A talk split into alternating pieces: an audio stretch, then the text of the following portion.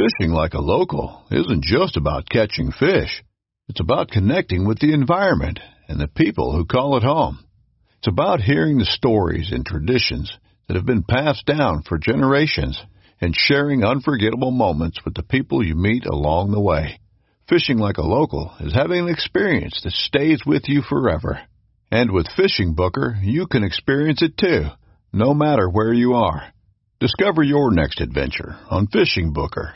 This upcoming concert season will be all about the boots, and Tecovas is your stop for the best in Western style.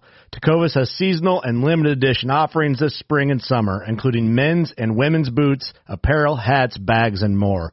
All Tecovas boots are made by hand in a time-honored tradition with timeless styles that are always on trend. And Tecovas has first wear comfort with little to no break-in period. It's hard to find this level of comfort paired with this level of style. Stop by your local Tecovas store, have a complimentary drink or two, that's WCB style, and shop new styles. The smell of fresh leather and friendly staff are at your service. Many stores even have leather custom branding to make your boots truly personalized. And with regular live music and events, there's no in-store experience like it. If you can't make it into a store, just visit tecovas.com. That's T-E-C-O-V-A-S dot com. They offer free shipping on all boots, as well as free returns and exchanges, and ship right to your door. Go to tecovas.com and find your new favorite pair of boots today.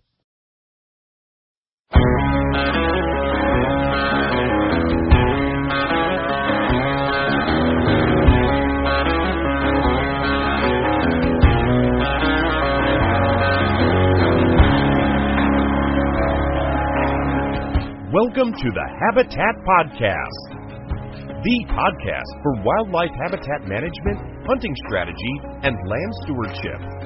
And now, your host, Jared Van Hees.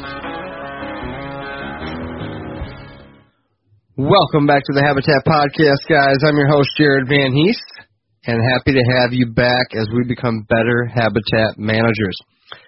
It is early October, and tonight we have Brian Hallbly and myself, just the two of us, talking about our hunting season so far. We're about a week into the season. We're also going to cover our, um, well, first of all, our deer hunts, like I mentioned, and also the habitat, kind of a habitat update to where we're at right now with our food plots and things along that nature. Uh, next, we're going to talk about my logging operation, how that went uh, what that looks like now, I have my property logged, my eight acre woods logged uh, right before deer season, and it is on fire, full of deer right now. So we're going to talk a lot about that, and then our Ohio hunting leases.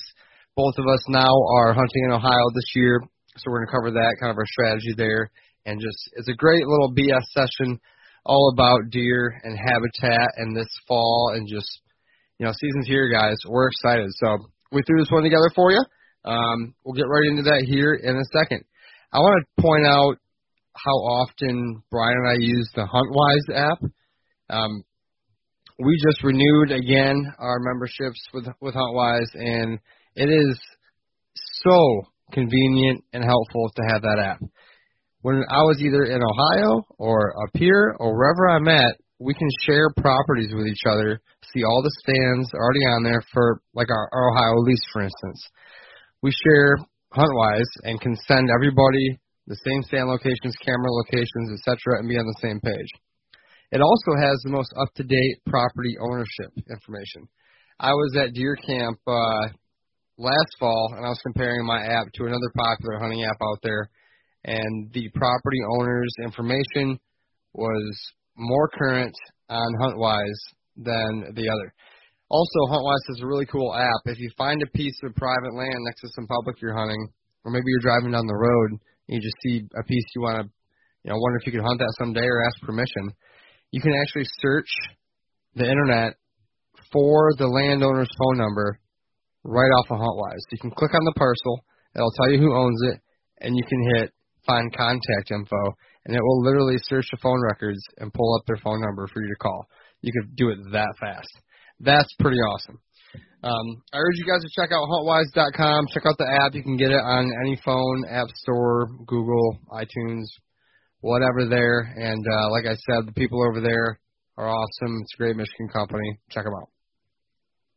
Next, uh, Michigan Whitetail Pursuit. Uh, guys, we're kicking off the season. I shot a nice doe opening day. That video is going to be up on MWP here pretty soon. I want to just, if you guys are looking to watch some hunting content, something real, you know, something that is not fluffed up or anything else, check out Michigan Whitetail Pursuit. Real people shooting real deer here in Michigan, and a bunch of nice ones. So um, there's all the past seasons you can check out, and then we're dropping episodes about once a week right now, once every week and a half on uh, new MWP episodes. It's MichiganWhitetailPursuit.com. I'd like to thank Packer Max, Killer Food Plots, the Habitat Hook, Realtree United Country, Lake States Realty and Auction, Sound Barrier Hunting, and Morse Nursery. Guys, thanks so much for tuning in once again. I appreciate the great new reviews we've been getting on Podbean and iTunes. They're awesome. I'm going to track you guys down and send you some free decals. If you guys want some free decals, just leave us a great review wherever you listen to the podcast. Type us out something nice. Be sure to leave your name and get a hold of me. If I don't get a hold of you, we will get you something sent out. Without further ado, I wish you all luck for the rest of October here. Steve Bartylla episode part two is coming up right after this. So hang in there, guys. Enjoy your season as we become better habitat managers.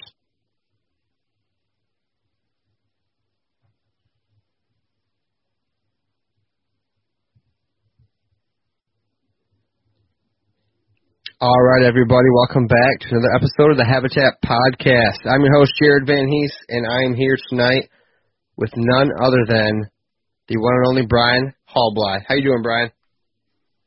I'm doing great. Nice day, nice weather finally, and uh, just enjoying the fall as we ramp up towards our favorite time of year here. Yes, sir. It is uh, early October. You and I both got some uh, bloodshed, the bow and arrow. It's uh I'm fired up. The weather's been decent. I mean, hasn't been too hot, but now it's gonna get warm this this week, this weekend. How about you? Yeah, yeah. It looks like uh four or five days of warmer temperatures, and hopefully the grass doesn't start growing again. I don't know about you, but this time of year I cut mine pretty darn fairway short because I am sick and tired of doing it. yeah, yeah, that's for sure. I got another round of uh, weed prevention to put down too. I keep putting off. Real quick, what do you what do you use for that? I should probably do a little maintenance on my lawn now that I'm done with food plotting. All my time has been focused on my plots. It is uh, just a regular two four D from Tractor Supply. You can get it like I think it comes in a gallon bottle. Oh, so you're just killing the broadleaves? That's it. Got it. Yep. I got some of that in my shed, my barn. Yeah. Okay. Then I'll then I'll give it a feeding, uh, a fall feeding, usually something from Scott's or whatever the uh, Home Depot or Lowe's, whatever has on sale. Gotcha. Gotcha. Yeah, you you'd think with as much time and focus that we spend on growing our plots for deer that our lawns would look immaculate. And, and yours might. Yours might. Mine doesn't look bad, but it's not great. Yeah, sure. and, and the drought doesn't help because I've just kind of refused to spend money to water my lawn. It's just not that important. I mean, it stays fairly nice, like you said. Yours is, is fairly decent, and that's good enough for me. I was thinking about going into like all clover. That way it just looks really nice all the time. Yeah, and you'll be uh, helping out the pollinators. Exactly. I did uh I did let my kind of back hill behind my my deck go. I cut it all down short last year and planted some more pine trees and I got my hybrid willows back there. Which I wanted to give you an update on the hybrid willows, um, so I'll get to that in a minute. Um, but a bunch so it's a perfect example of what we always talk about. He let the sunlight hit the dirt. I had all kinds of stuff coming up. Um, I had like five foot tall pokeweed everywhere, you know, and it's just native browse pops up. I mean, there's some thistle and whatnot in there too, but um, it's pretty amazing. My wife was like, "What are you doing back there?" I'm like, "Just helping the pollinators, just like you said." Yeah, I mean that's that's always an excuse we can use too, maybe, but I don't think it'll work on our wives. Yeah, I don't think she bought it. But those hybrid willows, I got cuttings. I think it was back in 17 or 18. I think I planted these in 18 in my yard. They're like 17 feet tall Really? in my backyard right now. Yep, Wow. no That's joke. insane. I'll, I'll have to get a picture and put it online. Um, and they don't have a ton of water right there, which I knew why a lot of mine failed at my property because they they weren't in the water and I couldn't water them. Well, Right. I could water these a little bit more, and they just after they they were established, they are taken off. So it's pretty interesting. Yeah, that's neat. I'd like to see a picture of that. I'll be sure to get one going here. Um, but for the podcast tonight, we just want to kind of get together and and BS and give everybody an update on our properties, on our habitat. Uh, the very first part of our our deer seasons here. Um, some new news. You and I are both now on an Ohio lease, not not together, unfortunately, but we both got spots in Ohio now, and uh, so we're we're off and running. It's it's it's time. You know what what's going on down by you in PA? I know you were hunting that big buck for a while. Um, what's going on down there? Give me an update of your season so far. Yeah, so I killed a doe early uh, last week or so. Uh, wasn't really planning on doe hunting that night, but a bunch of them came through. Uh, shared the video up on our YouTube channel. Uh, I know you guys listening and, and girls that haven't subscribed yet, make sure you stop over there, check that out. Hit that follow button, and you'll get the updates every time we post something. But um, yeah, just uh, got a real nice buck hanging around local here, southwest Pennsylvania by the house.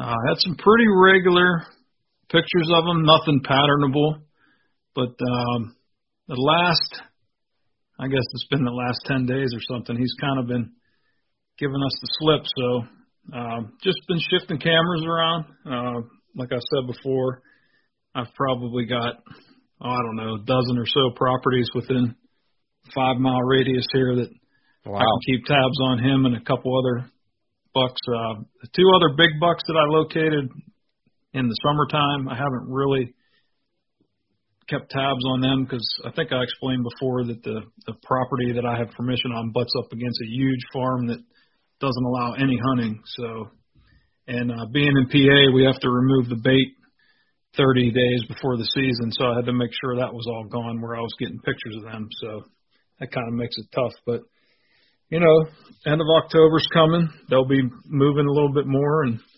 uh, maybe I'll catch up with those other two big bucks. But right now, I'm just kind of shifting cameras around local here in Pennsylvania, trying to catch up to the couple I got tabs on. Yeah. Yeah, I think uh that's a good plan. I think a lot of people are probably doing that right now. I'm I'm in the same boat. We kicked off uh Thursday, a couple days ago, well, about a week ago already. And um I ended up taking a nice doe that night. If you guys follow our our Instagram and Facebook stories, uh follow us online, you'll you'll see all that.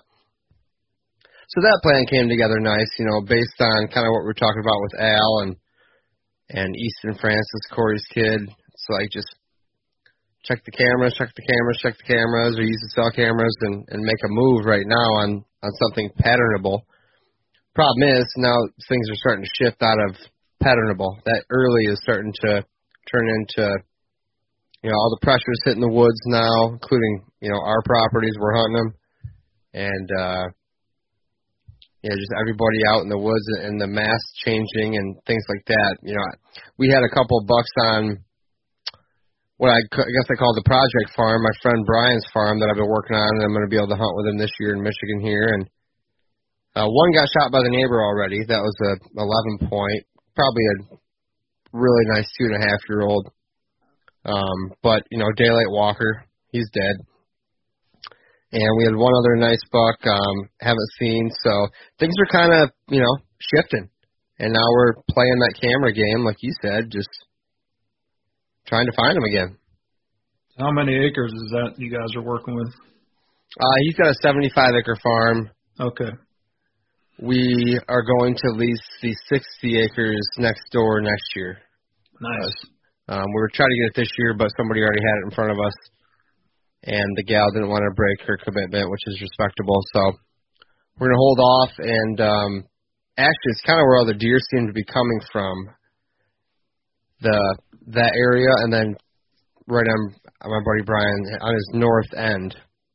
So it seems to be if we had those both locked up, and then we did a bunch of habitat work like we're going to do to Brian's farm, it should be pretty nice.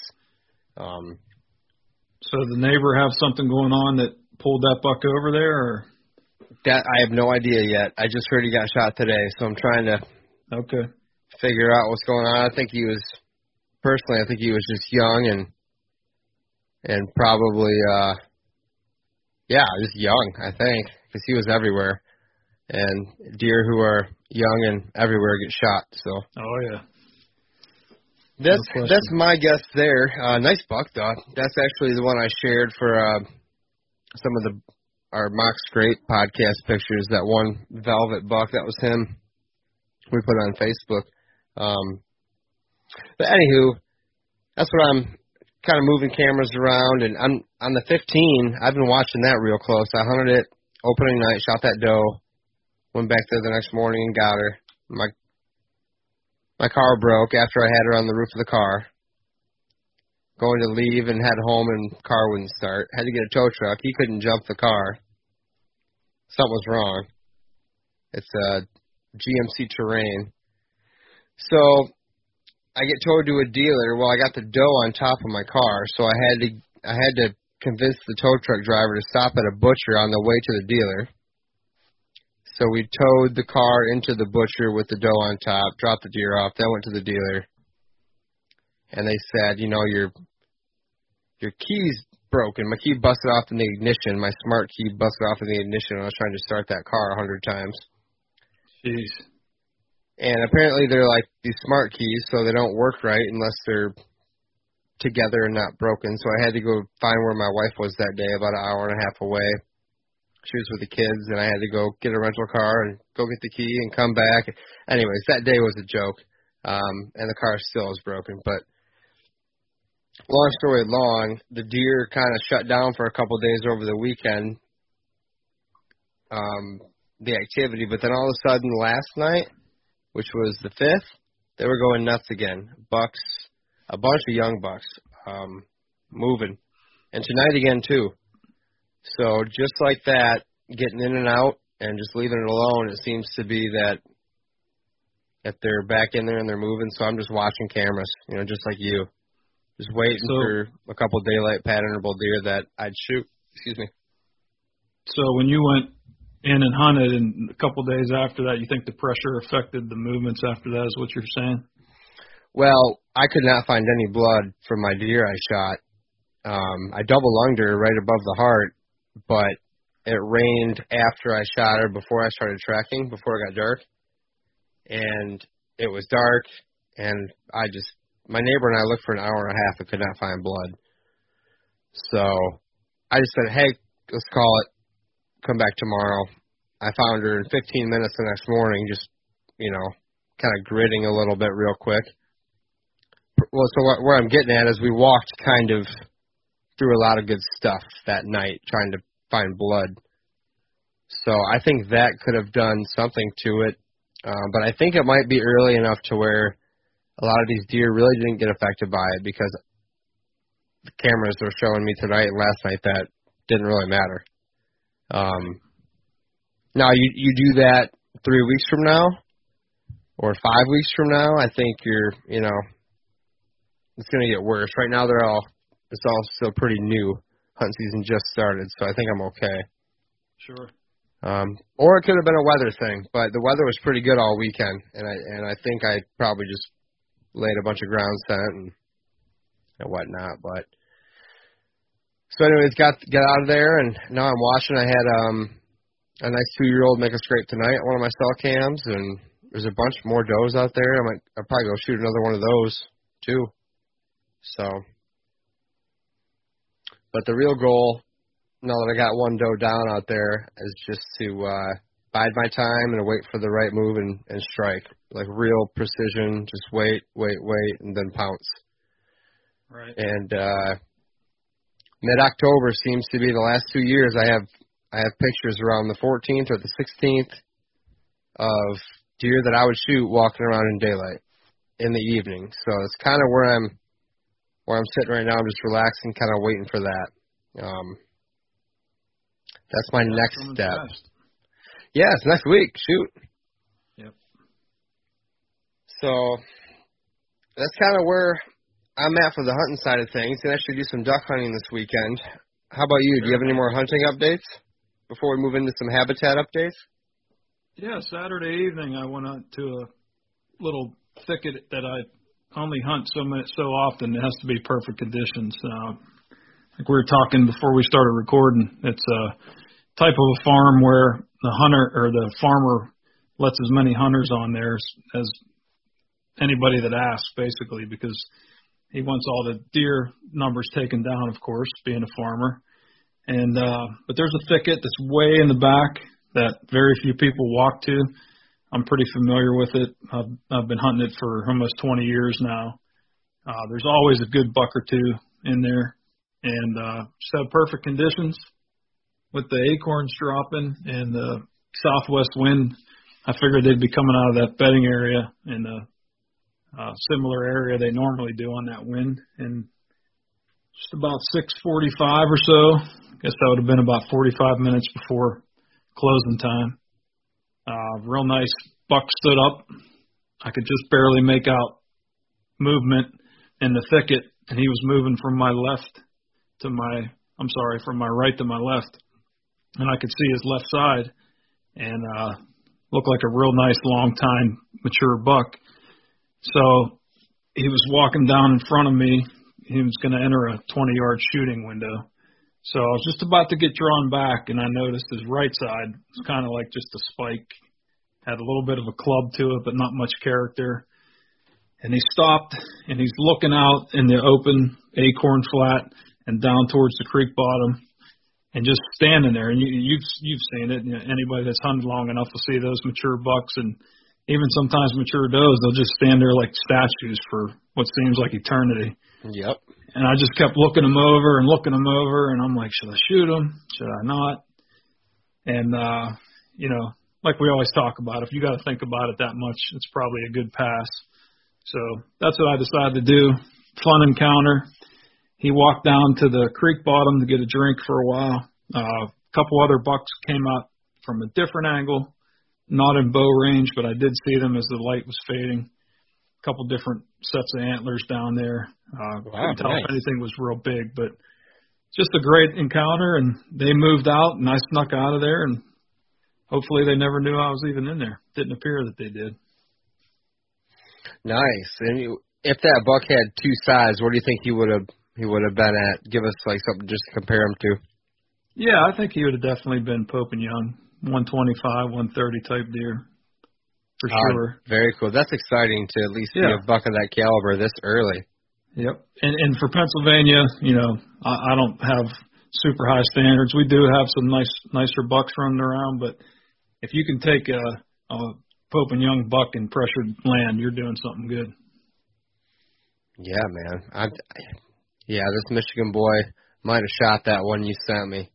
Yeah. But like I said earlier to you, I have two tags here in Michigan, so I could have, you know, still sure. I wouldn't have been done where you would have been done for PA for the year, and it's so early, and you got that big boy you're chasing. I get it for sure. Yeah. Yep, but it's always a good time to be able to get in on a mature buck and outsmart them. Makes you feel like once in a while you're doing something right.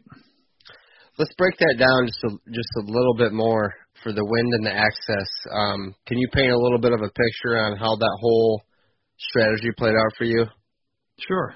So the uh, access would have been coming in from the northwest, and the wind's coming from the, I'm sorry, from the northeast, and the wind's coming from the southwest. And so into the wind. Mhm. And it's just just an easy, you know, I've got that electric bike now, so that that allows me to get in there pretty quiet. There's a uh, farm road that's cut that runs probably southeast to north northwest type the way that farm road runs. So I'm able to sneak up that. That was all downwind coming in from that access. And then I walked the last uh probably 80 yards to the stand. And um pretty much uh, just a bench above the creek bottom. It's kind of hardwoods, just a little bit open timber, but it, it butts right up against a, a really nasty. I'm pretty sure it was an old orchard from a long time ago because there's some big mature apple trees in there, but it's just everything else is just overgrown, uh, like blackberry bushes and uh, some multiflora rose stuff like that, just just super thick. And there's always really good bucks in there, but uh, yeah, just the wind was hitting me from the southwest, and they sort of left the bedding area on a crosswind, and um, didn't have any idea that I was there. And you know, as long as I kept my movement down and didn't screw anything up too bad, there was no way they were going to wind me or see me. And which way was the bedding area from from the stand? Would you say? It would have been um, probably. Let me think. If I came in like west of me. Okay, so they're leaving the bedding area, coming into the wind. Right, on like a crosswind. Yep. And then, if they were, I mean, if they were a little bit to the northeast of you, they could have got behind you and got your wind, but you were just off of the, their travel corridor. Is that right? Correct. And that that little bench I was talking about, that's hardwoods and open, runs almost straight north so they really don't have a tendency to pop out and walk down that open. They're they're kind of trying to stay in as much cover as they can just to get to the acorns and the water for the evening. So it's not likely for them to walk out in the opening that long. Well, nice job, man. All that research and podcasting and everything else that we always talk and think and obsess about is paying off. Good work. Yeah, appreciate it. Like I said, it's uh nice when it all comes together and you get to see and sit and watch and think, okay, this is exactly how it's supposed to happen, and it actually does. And you're like, wow, maybe I'm making this harder than it is. I think um, uh, the thing that's starting to click for me, and sounds like you as well, is putting the wind in the deer's favor uh, while you're hunting. Oh yeah. Uh, more so than yours. I mean, it depends on what your goals are and what you're after. You know, like you can get a lot of stuff killed just hunting downwind of everything. But once you start up in that age class, you, you gotta be a little bit more creative, and I'm I'm picturing that, and it's making sense. So nice job on that, dude. Yeah, I, I think early season too. That's even more important because they're not being distracted by other things. Yeah. Yeah. Plus, you have more foliage on the trees where you can get away with a little bit more in terms right. of sound, sight, cover. Um, well, you're off to a pretty good start then. You got the doe down. You passed a real nice buck. When are you hunting next? I'm going to try to get out tomorrow. I got a couple of buddies that uh, want to fill some doe tags, so I might set them up in one of our doe spots and We'll see. We'll see if I might, if if the conditions are right, I might make a move on another spot I haven't sat yet. But that's that's a big part of my plan this year. Is I'm staying mobile as, yep. as mobile as I can, and just trying to hunt the thicker areas. Like a lot of times uh, we talk about sitting back, which which is important, and, and it's all situational. If, if you have a small property that you're not trying to get in there and blow up before a certain time obviously you got to be careful. But with as many spots as I have in this situation, I'm trying to get a little more aggressive. Forget how many sits I've had this year, five or six, but I've been in deer every sit, and I'm just pushing it a little bit more than I normally do, staying mobile, and it's paying off. And and hopefully I'll cross paths with a with a buck that I'm going to be taking a shot at here soon. I think you brought up a great point, and I wanted to ask you a question on that because you and I talked about how we're gonna, even like our our leases and properties, like we're, I'm even hunting mobile on the 15 where I have stands hung. You know, I'll I'll hunt them, but I'm also gonna not hunt them and throw out my saddle or climber Yeah. or whatever else, just to keep the deer guessing and and try to be a little bit more of a ghost to them on a property that you work in habitat on all the time. But like for you, are you planning on hunting these spots again anytime soon, or are you kind of you know being the Dan Infalt type where you're gonna, yeah, I'm good here for probably another month. Maybe I'll come back then. Yeah, I think it's more like that spot I just described where I passed that buck. That's just years of history with that. And I was actually going to try to go after that bigger buck, but the wind wasn't right for anywhere that I know he's been hanging out. So I just said, well, the wind's right over here, and I'm just going to go and, and see what's happening because I had one camera out in that thicket, but I hadn't checked it yet. That the night I hunted it, I went up there in the dark and and pulled the card. So that was the first time I checked it. So it was kind of nice to just rely on some past information and scouting to to get that close. But uh, yeah, I'm just trying to uh, bounce around, and I, I will hunt some of those spots again. But I'm letting the conditions dictate it, and I'm letting my trail cameras dictate where I'm going to go. Very nice. Yeah, it's uh, it's pretty awesome with these cheaper cell cameras these days. How how we can watch from afar without getting our scent in there. You know. Yeah, it's probably good for my budget that the Tacticams have been sold out because I'd like to buy about ten more. Those things are so nice. Tell me about it. I'm in the same boat.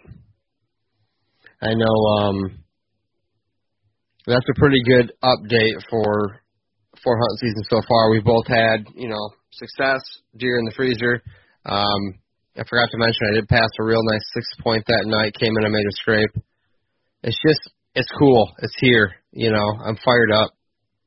It's bow season. I've never been busier at work, unfortunately, but it's uh it's here, man. The weather's the weather's good. It's gonna get warm, but still, we're killing stuff, and arrows are bloody, and I don't know. I'm just fired up. So, Yeah, for sure, man. well, let's uh let's get a habitat update. I know many of us are done with our habitat work for the year. Many of us aren't. Um, I was out spreading fertilizer and and top dressing rye a week ago, so I'm not that far out of the game, and uh, I still You're might go beast, hit. man. I just, I think, I can't just let it go and not care. You know, Yeah, I can't. I have to do everything I can up until the last thinking minute to make sure I can get some some good growth. And this drought freaking killed us. The loggers ruined one of my plots, which is fine. It's just um, it's been a little bit of a struggle on the food plot side, but um, also a lot of my plots are looking phenomenal. So it all depends. How about you? Are you? Uh, let's hear about your lease at 311. What you got going on there? How your food plots look, and then um, maybe we'll talk about my logging a little bit after that. yeah.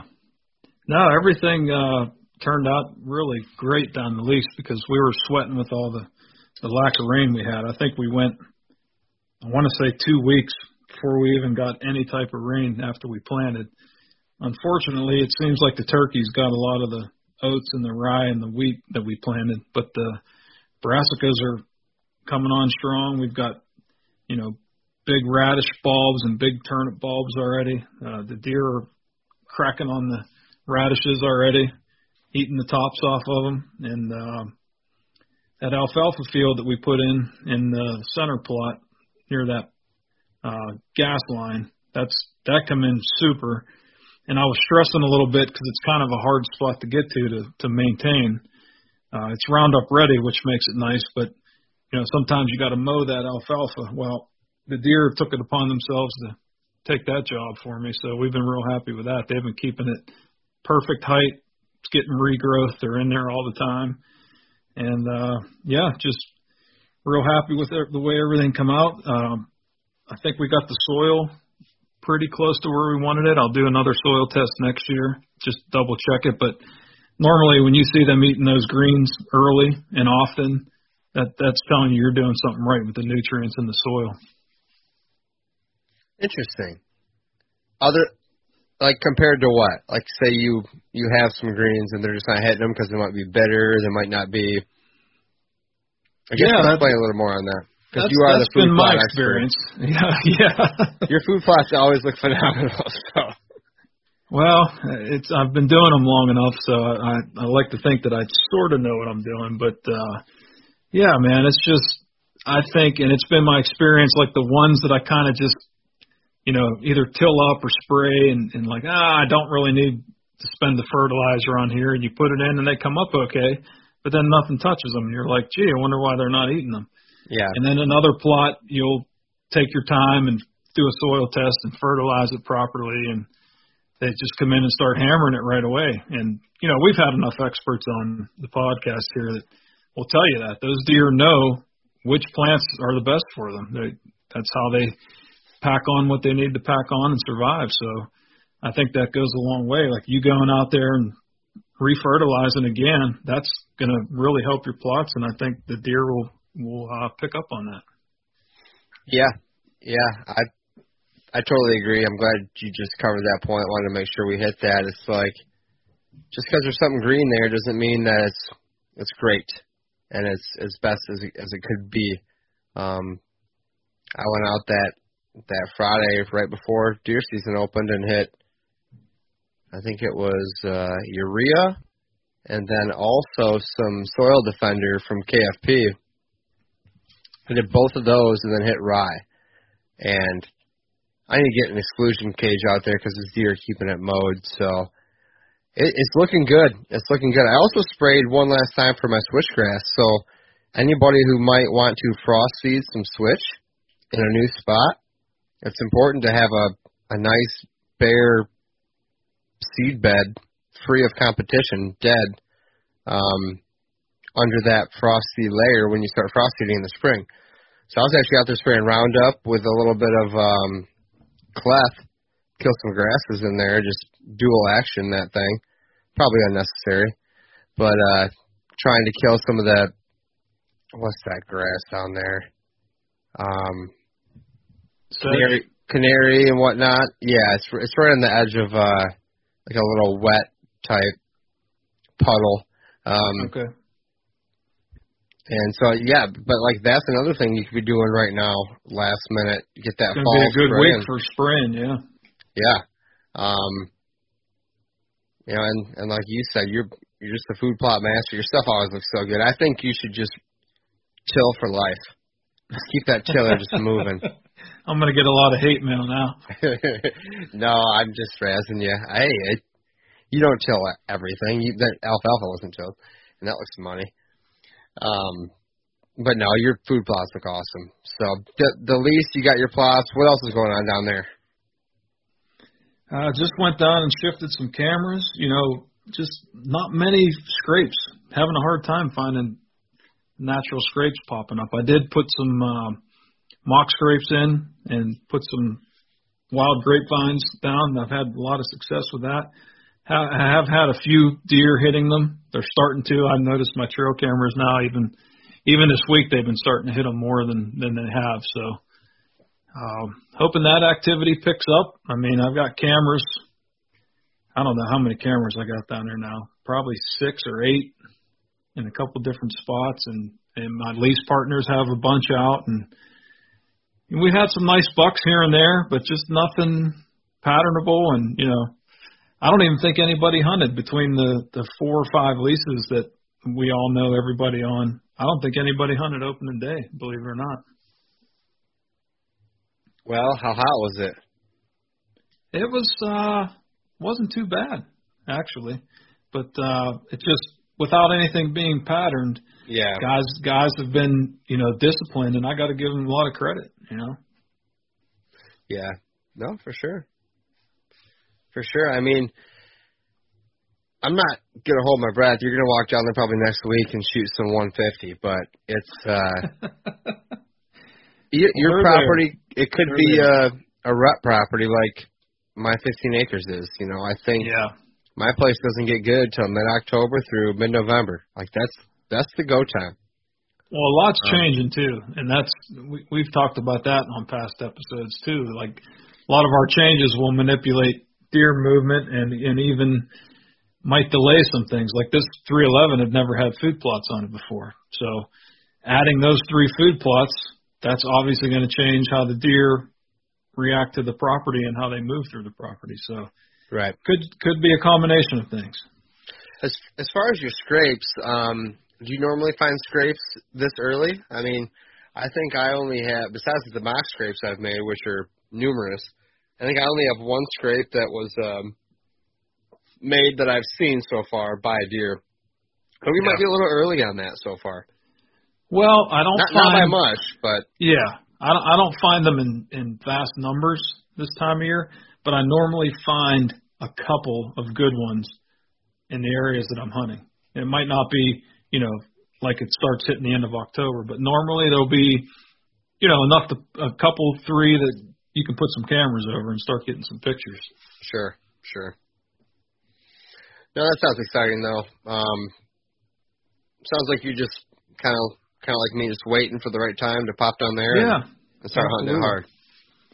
yeah, and we we put a lot into these cameras, but you know they don't always tell the full story either. They, I feel like they don't. Right. You're right. Al always says that. Yep. You know, it's um. But sure, deer in Michigan know how to walk around them. I'll tell you that much. Yeah, yeah, I've seen them do it here in PA also. I don't know about you, but I've been hanging mine about eight, nine feet off the ground with a climbing stick pointing downward, type thing. You know, kind of trying to hit them with, after they walk by, shoot them from the rear so they don't see the flash or anything, and like that's the type of detailed crap I'm going through. Yeah. Yeah, I definitely do some of that here in Pennsylvania. Um, not so much down in Ohio, but I probably should. That's, I see a lot of deer staring at that thing. Like, I know that's there, so they're looking at it. They know. Exactly.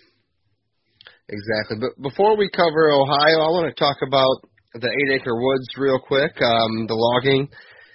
I don't think we've covered it much like um like we want to, but we're gonna put or I'm gonna put a bunch of videos that I've taken over the past year working with the logger, Hunter Foder, um, on the eight acre woods.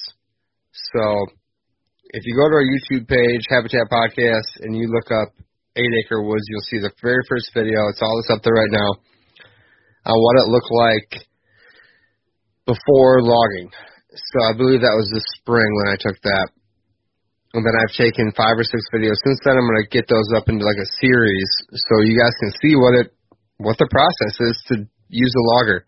Or uh, I keep calling it a logger. It's, he's actually a forester the loggers are who came in afterwards that we hired. Um, so with the use of a forester, I was able to bid my eight acres back there out, which is kind of wet. Already been logged for the real big stuff a few years back, as you probably heard me say. And uh, but they came in there and they were done. They came in there September third or fourth, um, right before deer season, right? So to a lot of people, that might make them nervous. Me, I knew that my property is a rut type property or a mid October onward type property, so I didn't have any worry about it. Those guys were out of there in two to three weeks, and the deer are back to you know, the deer don't care. They're probably happy about it. Um, what's advantageous about it now is the fact that there is literally logging roads that these guys created with their with their bulldozer and their skid steer. And that soil was black as night. And I went down there and threw grains all over it as soon as they were done. And those are where my food plots are looking rocking, Brian.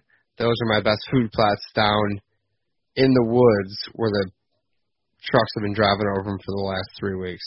You believe that? Yeah, that that soil looked unbelievable in those pictures. Just like you said, black as night's a perfect way to describe it. And those grains are coming up, man. Looks really nice.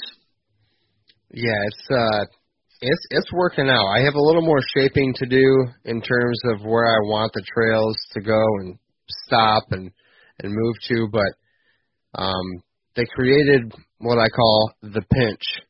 It's a very distinct pinch point where three of the logging roads come together from the different portions of the backwoods. And I put a gigantic mock scrape there and a cell camera there. And um I I I'm feeling a cruising buck type situation through there in a, in a couple of weeks. Um, I mean, there's all that side cover in there. I, they left all the tops, so there's eight nine foot cover everywhere you look. You can't see, you know, 30, 40 yards in there if you're standing on the ground. Which, if you look at the very first eight acre woods video, you can see 100 yards. Yeah. So I am jacked up about it. Get me talking about it right now. I'm getting fired up about it. I mean, I got a little more work to do in there still, but it's really cool having first of all some roads, like some direction in there, which there wasn't before. And they're all food. They're all perfect food plots, every one of them. So trying to kind of direct those deer with the habitat work and the forestry, um, I'm excited to see how that plays out this year. I really am.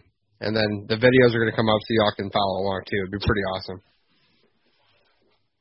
Yeah, that sounds like an amazing spot. I, I think you're going to have a lot of luck there, and you know, with those tops, is like you said, it's it's enough cover to block what they can see, so they're going to have to really work in there to to find any does that they smell and keep them moving, but uh, not so thick that they can't jump off of the lane and and get in the cover if they have to. So I think that's going to work out great for you. Yeah, I, I hope so. Um, I'm going to try to play it mobile, like we talked about in there, and bop around. Um, if you know me or my access ways, or if you if you've been a land plan client, you know the way I access the properties, and it's going to be very strategic, and the deer should not be crossing my path in the eight acre woods. Uh, for the most part, ever. They shouldn't. So it could be dynamite. We'll find out. We'll find out. I'm very pumped, Yeah. as you can tell. Yeah, I'm pumped for you, man. I I think that's going to be a a great situation. We just talked with Steve Bartylla about a lot of that, and I'm excited to to see it all come together for you.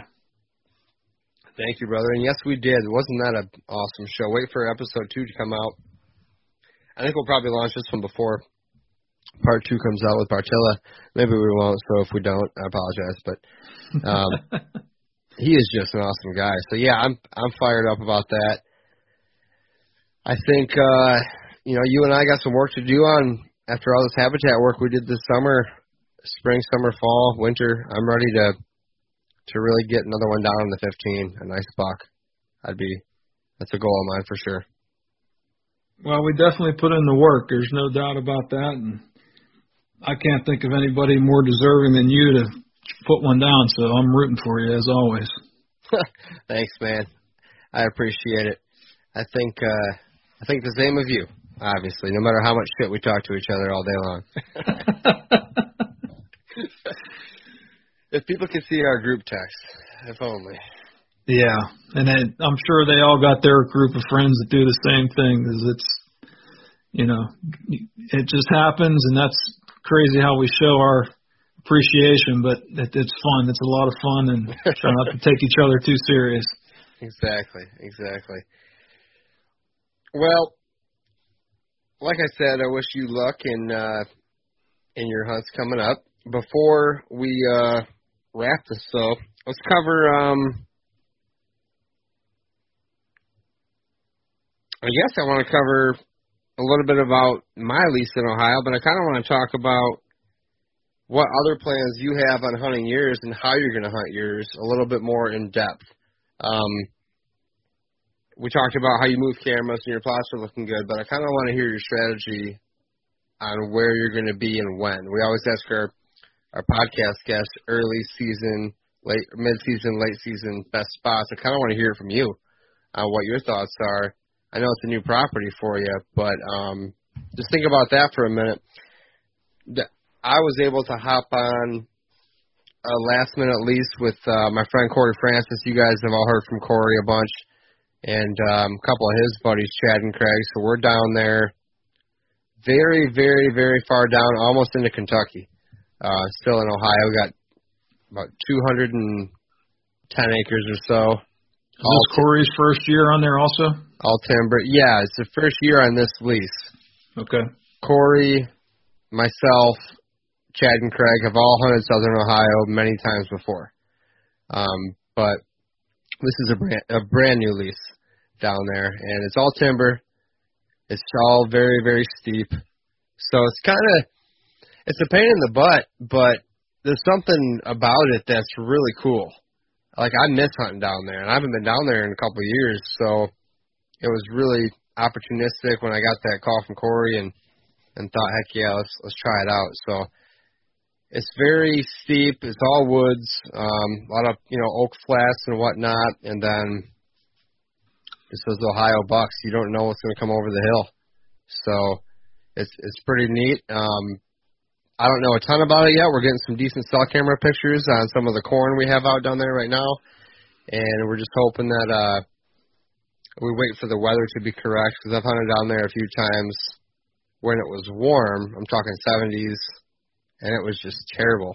But you get a cold snap, even into like the 50s, and it turns on like a light switch down Yeah. there.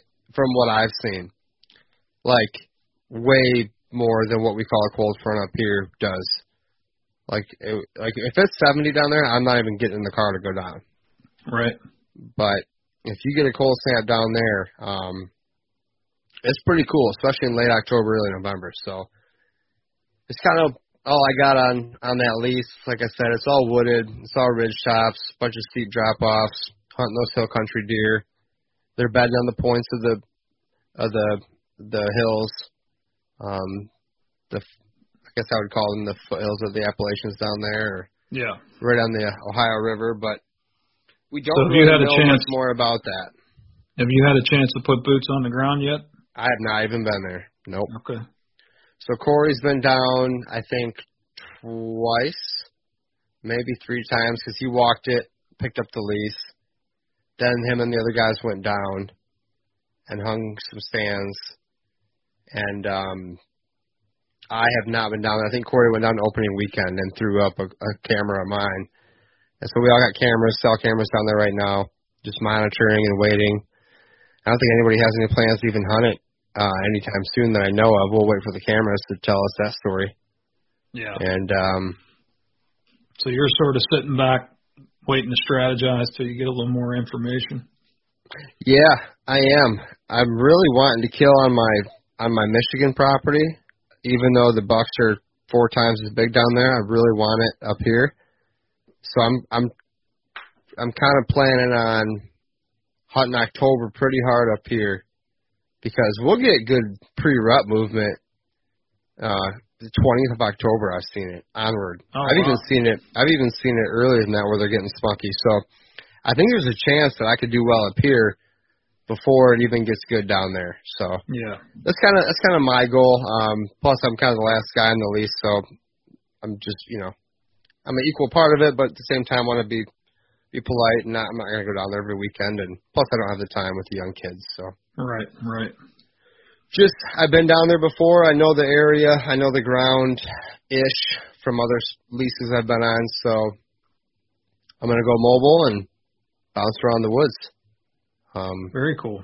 we got some good bucks showing up already on camera. Hopefully they'll they'll stick around and maybe some other deer will get pushed in there once it starts getting a little bit colder.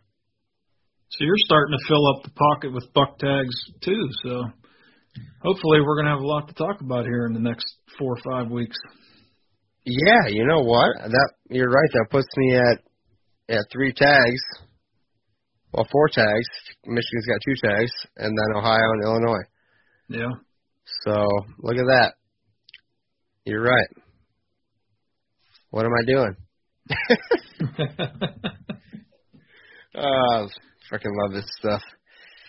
So that's kind of my plan down there. I don't know a ton about it yet. If we like the lease, we'll keep it and do some habitat work on it, etc. Um, it's looking good so far. So, but how about you? When are you? What's your plan on hunting? I guess we kind of talked earlier. How about mid, like the rut, and and maybe late? What are your plans down there that you're thinking of on the lease? Yeah, one thing we talk a lot about cell cams and we talk a lot about buck pictures. Um, don't overlook the does that you're getting on those too when you're moving your cameras around. We have um, several really good bedding areas. Um, I actually got one, two, maybe maybe three of my cameras. I put in doe bedding areas just to see the concentration and how often. And uh, all three bedding areas are having daily doe movement in them. So Okay. those are going to be good spots to key in on come uh, end of October, first of November. Those bucks are going to be cruising downwind of those areas. So don't overlook that in your scouting. We're all trying to get the big buck on camera, but uh, keep tabs on your does too, one way or the other. Great point. So I'm probably going to do that, you know, towards the end of October. Hopefully find some uh, active scrapes downwind of bedding areas. Um, that's usually a tried and true method. It's it's got enough terrain to funnel the deer uh, in different places. So I'm just going to stay mobile and, and let my trail cameras tell me which scrapes are being hit and which bedding areas are the hottest, and you know just keep an eye out for the hottest sign as I'm moving around in there. And your your property is, um, I guess, it has that big valley that kind of runs through it, right? So it's kind of like a travel corridor. Yeah, for sure. Yeah, every all the most of the timber running north to south is uh, on the east side of that lease. There are a few other spots, some corners on the uh, northeast and the southwest. I'm sorry, northwest and the southwest that are pretty good. Uh, I, the best buck that I've gotten is actually on the southwest corner. Uh, it's, a big cornfield butted up against a thicket and some hardwoods and pines. And uh, that should be pretty good, I would imagine, even after they take the corn off, just because it's thicker. But uh, yeah, the access is a little tricky uh, with a prevailing west wind, and most of that valley being on the east side of the property. So you have to get creative, um, use things like that uh, gas line, sneak down in there. It's quiet. Um, try to get as far in as you can before moving north and south, so you're not disturbing a lot of things. Stay away from those bedding areas, and uh, you know I think for mornings you're going to have to try to get in there early, just in case you do make a little bit of noise. But uh, yeah, that's what I'll be trying to do. Just trying to button up the access and and staying mobile till I get on something. Very nice. And ha- do you know anything from previous friends of yours that have leased on that specific parcel that could maybe help you, or no? Oh, for sure. Yeah, those uh, those two 150s that were killed. It's not very far from that corridor that we're we're kind of describing. Once you drop down into the southern lease, they're um, probably came through there some way or fashion at some Yeah. point. Yeah. Yep. Very cool. How about late season? What's your plan down there? I know uh food, food, food for late season down there tends to work. I mean, it works great everywhere, but um, Yeah. down there it works really good. Yeah, so in Ohio, you can keep corn out year round. Uh, we don't really rely on it, but we try to keep a few feeders full just to keep the neighbors honest because they're all putting it out. I hate to say that because you know you're, you're you're not really competing with your neighbors, but you got to do what you can. You know, we're offering all the food plots, but if the neighbor's putting out truckloads of corn and that's what the deer want to be on, and you don't have any, you're sort of putting yourself at a disadvantage there. So. Hey, I've, I've said it before. I'll say it again. I want to do everything my neighbors are doing and more. You know, Absolutely. I, I want to be what they are and times ten. So That's yep, a great I way get to it. put it. It. Yeah, and we've got the killer food plots, Carnage Brassica buffet out in all three plots. Uh, lots of good radish bulbs and turnip bulbs coming on. So I'm hoping that the deer will like those as much as they like the green tops. And just uh, once again, try to use the MRI, the most recent information that the trail cams are telling us, and try to key in on those food sources late season for sure. Awesome, man. Sounds like a plan to me. Yeah, let's hopefully we'll uh, get a few of these tags filled that we got in our pockets. I hope so. Well, I hope so. I'm I'm just fired up about the doe I shot still. Shoot. Oh, me too, man. I was watching uh, Midwest Whitetail. I think it was. No, I take that back. It was the hunting public, and um, that gooch killed a doe, and he was fired up and fist bumping. And my wife was like, "Man, he got pretty excited." I said, "Yeah, that's about what I look like the other night when I shot that doe. oh heck yeah! Never gets old, man. And if it ever that feeling ever goes away, I guess we got to hang it up.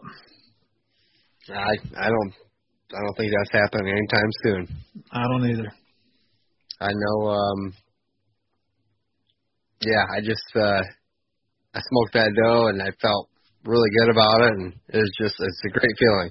The, just thank God for sending her my way, and shoot, she popped around that corner, looked right at me in the stupid old ladder stand that came with the property, and I was already drawn back and had the camera on her, so it was game over. But it was like, it's just exciting. I was freaking out, you know, heart Absolutely. heart pumped, heart pumping, everything was it was awesome.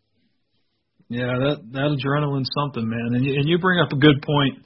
We're sitting here coming up with all these plans and all this excitement, and that, that's one thing definitely that I try to do every day and try to do more of for sure is uh, just be thankful for all of our blessings, man.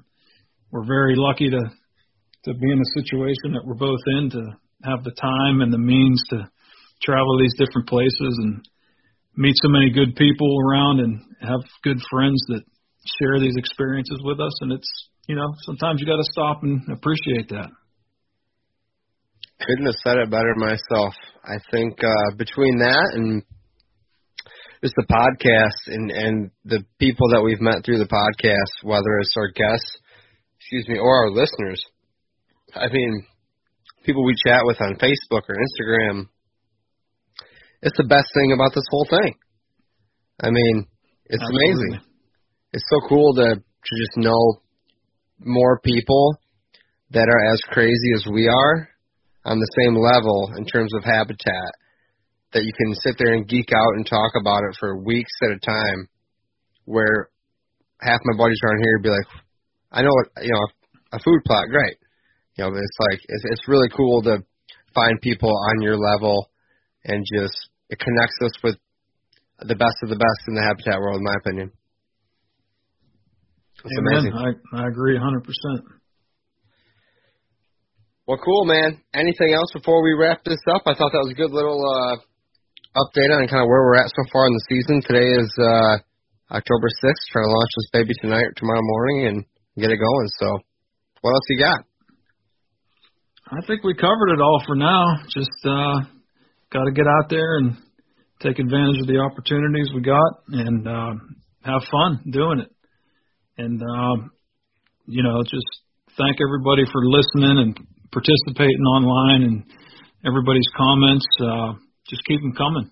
You know, we're trying to bring as many video updates as we can. It gets tough with our schedules, but uh, we're doing the best we can. But we'd like to hear from you. What do you think about that? What do you think about our Facebook posts, our YouTube posts? If you guys like it, we'll do more of what you like. And if you don't like something, let us know about that too. We're just trying to tailor this to what you guys want to see and hear and have fun doing it. Yes, sir. Yes, sir. I was just going to say, I'd love to hear more from uh, any of you listeners who got cool stories or successful food plots or habitat tips and tricks that work for you. Let us know. Who knows? You might end up on the podcast. Never know. well, cool, Brian. I wish you luck uh, coming up over the next week. Um, I know we have at least three episodes recorded, ready to launch that are going to be phenomenal for the listeners. So it's just going to be a good month, man. It's going to be a good month. Yeah, coming up on that big 100, man. Congratulations. Yes, congratulations to you as well. That one's already recorded too. Yeah, it's going to be good. Well, hey guys, if you uh, kill something, let us know.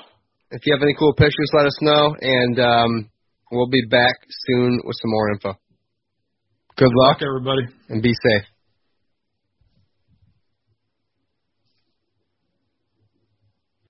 Thank you so much, listeners, for coming and listening once again to the Habitat Podcast.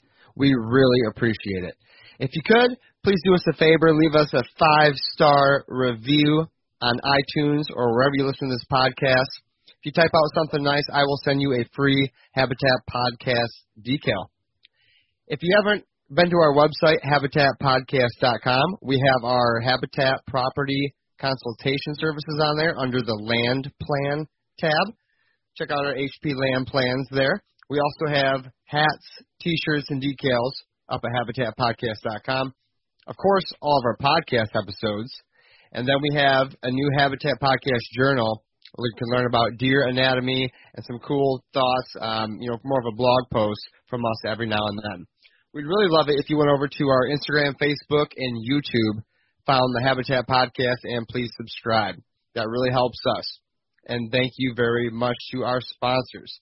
We have Michigan Whitetail Pursuit, Packer Maxx Cultipackers, Huntwise, Killer Food Plots, The Habitat Hook, Realtree United Country Land Pro, Lake States Realty and Auction, Sound Barrier Hunting, and Morse Nursery. Thank you so much, guys, for tuning in once again. Get back with us soon. We're going to have another great episode for you as we become better habitat managers.